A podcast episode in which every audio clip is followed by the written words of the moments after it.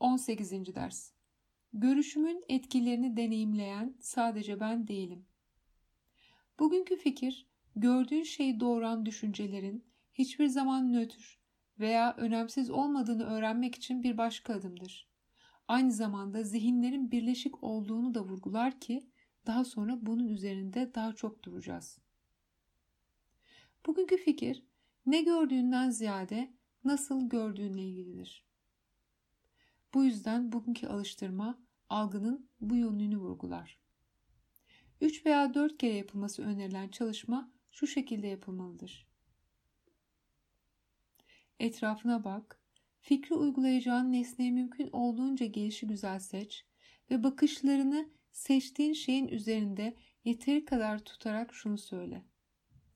Nokta nokta noktayı nasıl gördüğümün etkilerini deneyimleyen sadece ben değilim. Her bir çalışmanın sonunda aşağıdaki daha genel ifadeyi tekrar et. Görüşümün etkilerini deneyimleyen sadece ben değilim.